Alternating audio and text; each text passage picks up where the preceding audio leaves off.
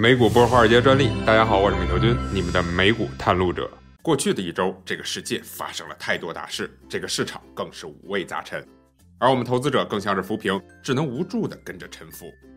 通胀、加息、战争、崩盘，身处这层层漩涡之中，我们看不清方向。然而，不识庐山真面目，只因身在此山中。在投资中，有时换一个角度，打开一片视野，往往就能让我们看到一直想见的庐山真容。之前连续好几期视频，美投君都从历史的角度给大家分析了历次通胀、加息以及战争对于股市的影响。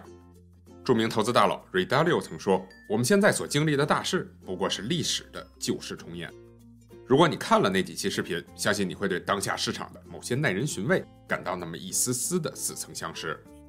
尤其是过去一周的市场，那些看似荒谬不经的市场波动，其实不过是我们讲过的旧事重演。这期视频我们不再讲历史了，而是着眼未来，从一个更长远的角度来给大家梳理一下当前市场的宏观局势。我会从战争、通胀、经济复苏以及美联储政策几个方面，分别给各位看官具体分析他们的影响。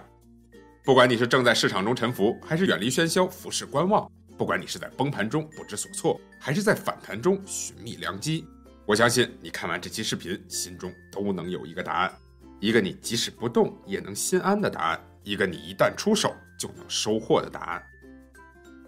为了给各位看官带来更多有价值的内容，美图君和学姐还为大家带来了一个新的频道。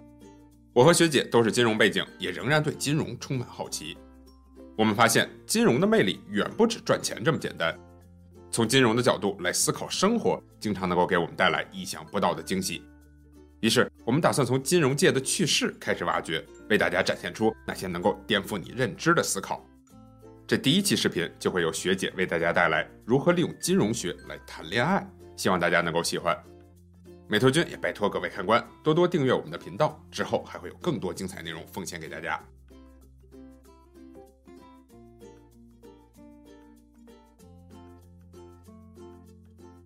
要说近期最重要的宏观大事是什么，那非俄乌战争莫属了。俄乌紧张的局势发酵了近一个月，本周迎来了它的第一声炮响。周三晚上，俄罗斯全面进攻乌克兰，导弹直接打到了乌克兰首都基辅。虽然之前很多人都在脑海中演练了这种形式，但真当事情发生时，还是震惊了所有人。全球各大股市直线跳水，油价、金价全线上涨，俄罗斯股市开盘就直接暴跌了百分之五十。然而，战争开打后不到一天的时间，全球金融市场就迎来了自疫情以来最大的一个反转。美股纳指率先发力，从开盘时下跌百分之三点五，几个小时就变为上涨了百分之三点五，单日实现了百分之七的涨幅。随后，欧洲、亚洲甚至俄罗斯股市都开始了暴涨模式。那么，这究竟是崩盘前的回光返照呢，还是靴子落地后的蓄势待发呢？要想回答这个问题，我们得想想这场战争都造成了什么实质性的影响。首先，毫无疑问的是，俄罗斯和乌克兰的经济基本算是从世界经济中给剔除了。乌克兰被打的生产力失去了大半，而俄罗斯也基本被西方用制裁扼住了咽喉。然而，这俩国家绑在一块儿也不足全球经济总量的百分之二，仅有的一些贸易往来也多集中在欧洲。对于美股上市公司的影响，不能说完全没有，但微乎其微。不仅如此，实际上西方的制裁以及战争的发展都没有想象中的严重。美国和北约狠话放得震天响，但屁股坐得比谁都瓷实。俄罗斯给乌克兰叮咣一顿揍，但西方却表示不会派出一兵一卒。好消息是，大家担心的战争规模扩大并没有发生，市场的不确定性也大幅降低了，只是苦了可怜的乌克兰人民。另外，在制裁方面，美国似乎还没有下定决心要和俄罗斯撕破脸。被称为金融核武器的制裁，禁止俄罗斯使用 SWIFT 全球支付体系，并没有实施。一八年，美国曾经用过这招来对付伊朗，当年使得伊朗对欧盟和美国的贸易分别下降了百分之八十五和百分之六十八，汇率也整整跌去了四分之三。这样的大杀器，美国没敢掏出来，也进一步缩小了此次战争对于世界经济的影响。相信你如果看到了我之前分析历史上战争影响的视频，又看到了本周市场的表现，你应该对于上述分析并不感到意外。但你是否就能撒开了手入场抄底了呢？我猜多数人还是心有余悸，这主要是因为本次俄乌战争可能还会有一些后续影响，是无法让投资者安心的。这其中最令人担忧的要算是油价了。如果油价飙涨，会不会推高通胀，从而带动美联储更为激进的加息呢？战争对油价确实有很大的影响，油价在开战当天就短暂冲破了一百美元大关，这是自二零一四年以来的首次。不过很快油价就出现了小幅回调，目前停留在九十七美元附近。对油价，我个人认为，它想要长期停留在一百美元以上可能性并不大，因而也不大可能对于通胀有系统性的影响。要说这次开战有一件事儿非常的讽刺。一方面，西方不断发生谴责、制裁俄罗斯，并给乌克兰提供武器；但另一方面，他们还是在不断的进口俄罗斯的石油和天然气。没错，对于俄罗斯经济最为关键的能源，其实并没有受到西方的制裁。也就是说，目前俄罗斯的石油供应还没有被打断。而与此同时，为了应对危机，美国也准备开始释放它的原油储备。另外，美国和伊朗的核谈判进展的也不错，预计本周就可以放松对于伊朗的制裁，释放出数百万桶的原油储备。那俄罗斯自己呢？打仗也要花钱，如果真的捉襟见肘，也极有可能会增产石油，然后将其偷偷的卖给中国等国。这在历史上也是多次发生过的。可以看到，战争对油价的影响更多是短期的，而美联储制定货币政策关注的不是短期波动的 CPI 数据。它更关注的是核心个人消费支出指数 （PCE） 数据，这是一个把食品和汽油这种短期波动大的价格排除在外的物价指数。所以我并不认为此次战争会系统性的加快美联储加息的步伐。当然，我必须要补充的是，以上这些分析是基于理性的判断，一个大概率会发生的事情。我们也不能完全排除普京不按套路出牌的可能性。如果他真的玩火，比如打到乌克兰以外的什么地方，那后续的影响也是难以想象的。既然咱们上面提到了物价，那就不得不说说大家最关心的通胀问题了。现在美国国内的通胀水平怎么样了呢？未来又会如何发展呢？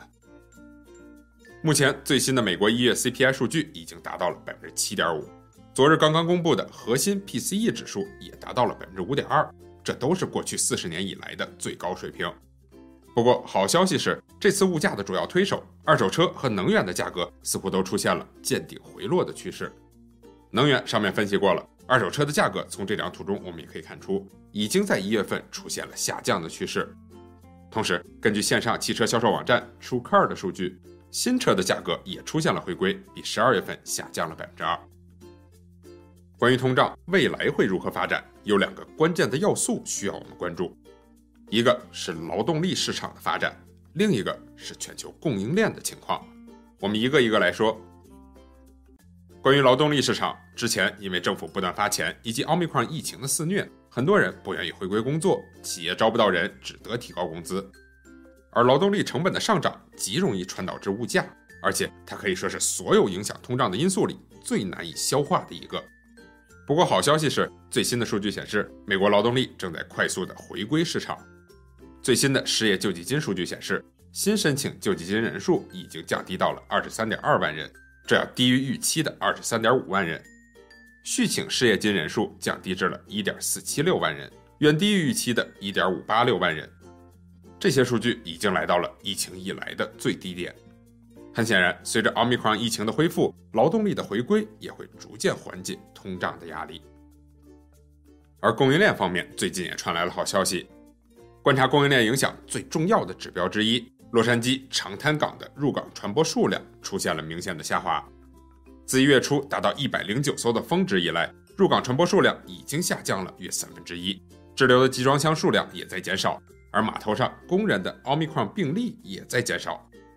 世贸组织的数据也显示，供应链问题已经度过了它最糟糕的时刻，这一现象也得到了企业们的认可。联想公司表示，对于公司来说，最糟糕的供应链危机已经过去了。在供应链这件事上，奥密克戎疫情的好转起到了至关重要的作用。前两个月供应链之所以再度恶化，跟奥密克戎疫情的袭来有很大关系。码头的工人出现了大量感染而无法工作，世界各国也都采取了更为严厉的隔离措施。中国和东南亚的生产也因此遭受了很大影响。而目前，从美国的确诊病例数中，我们可以看出。奥密克戎疫情已经出现了显著的好转，确诊病例数下降了近百分之九十。英国也已经宣布取消所有跟疫情相关的限制。所有这一切都预示着供应链正在往好的方向发展。不过，与劳动力市场的持续好转不同，供应链上目前还存在着一些不确定性因素，其中之一就是战争导致的供应链影响。俄罗斯是镍、铝、钯等工业金属的主要供应国，这些都是汽车制造等工业生产的重要原料。另外，乌克兰也是半导体产业上的重要一环。乌克兰提供的氖气占全球总量的百分之七十，并且它还供应全球约百分之四十的氪气和百分之三十的氙气。目前这些原材料的供应还没有受到太大的影响，但一旦战争局势恶化，这些相关产业也会受到一定影响。除此之外，供应链上最大的一个威胁来自于中国。作为全球供应链最重要的一环，中国的防疫政策成为了全球供应链中最大的一个不可控因素。肆虐全球的奥密克戎病毒目前在中国还没有大范围扩散，一旦疫情无法控制，清零的防疫政策将会再次重创中国的生产和供应。作为世界第二大经济体、全球最大的出口国，中国的一举一动对于供应链的影响都是巨大的。但与此同时，这个风险也是最难预测和最难控制的。总体来看，不管是通胀数据本身，还是劳动力市场，或是供应链危机，都在往好的方向发展。最糟糕的情况可能已经过去了。将时间拉长来看，我认为通胀一定会在疫情的逐渐缓解以及美联储收紧的货币政策下。得到有效的控制，而这个转折点可能很快就会发生。关于通胀所面临的风险，我认为战争对于供应链的影响可能较为有限。毕竟一四年俄乌战争时，同样的供应链危机也曾发生过，但当时也并没有对实体经济造成太大的影响。主要值得关注的还是来自于中国的供应链风险，这点我们无法预测，只得通过减少来自于中国的风险敞口来尽量避免造成太大损失。上面咱们说到战争，说到通胀，说到供应链，还有疫情，其实所有的这些宏观因素都不及我们接下来要谈的这个因素影响大，这就是美联储的货币政策。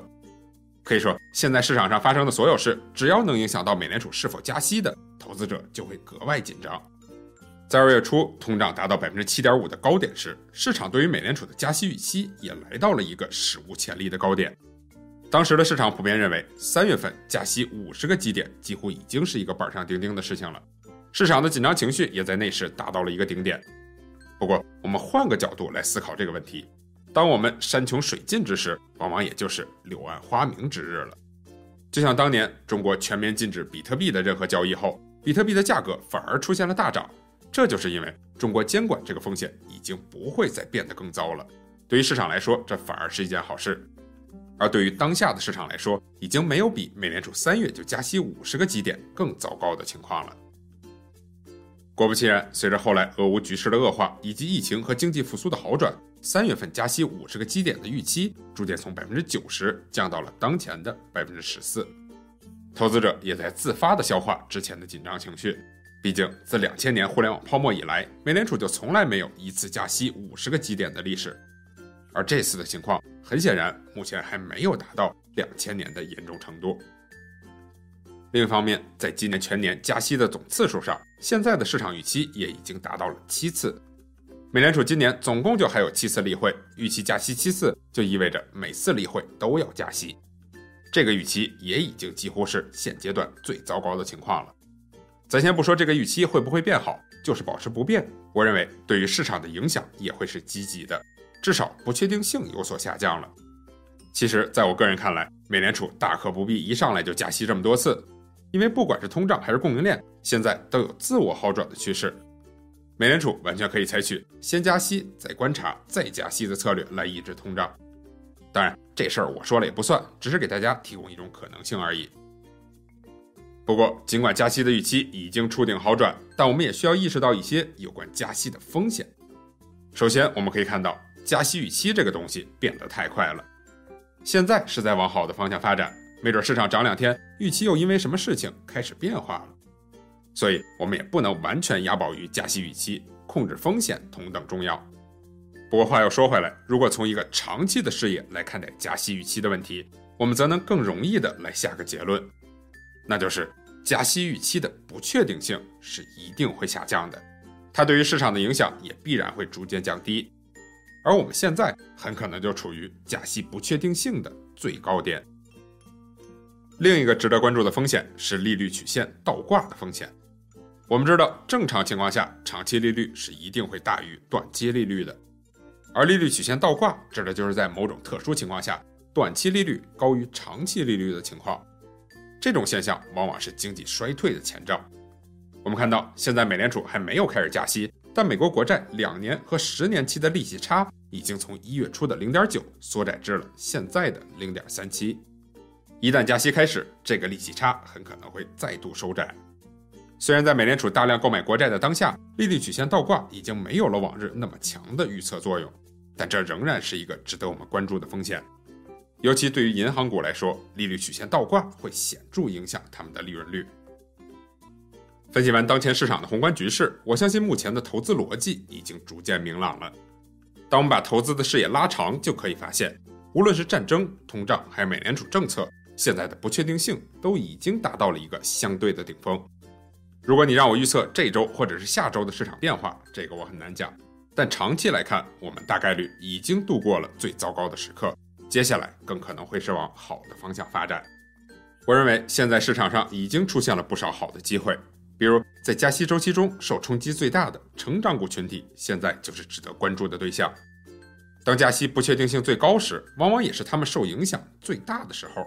随着市场上各种不确定性的逐渐缓解，一些优质的成长股可能即将迎来机会。